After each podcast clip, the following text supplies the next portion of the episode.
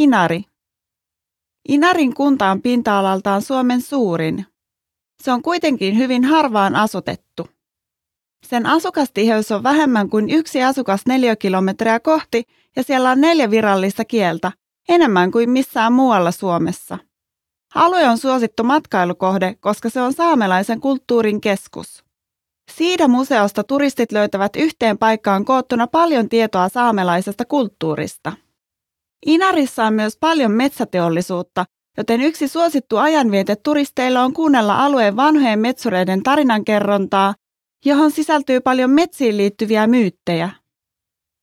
Inarissa sijaitsee myös Inarin järvi, joka on maan kolmanneksi suurin järvi.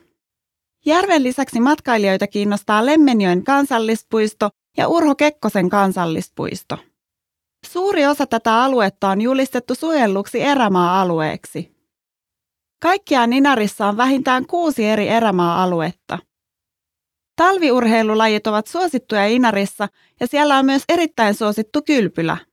Alueella on mahdollista harrastaa murtomaahiihtoa ja laskettelua ja siellä on kahdeksan hotellia, useita vuokramökkejä ja lähes 20 erilaista ruokapaikkaa valittavana. Tarjolla on myös porosafareita. Toinen suosittu urheilulaji on alueella pilkkiminen. Kesäisin on suosittua harrastaa vaellusta, pyöräilyä ja telttailua. Lisäksi turistit voivat osallistua kullan huuhdontaan jollakin alueen monista kultavaltauksista kansainvälisessä kultamuseossa tai Tankavaaran kultakylässä.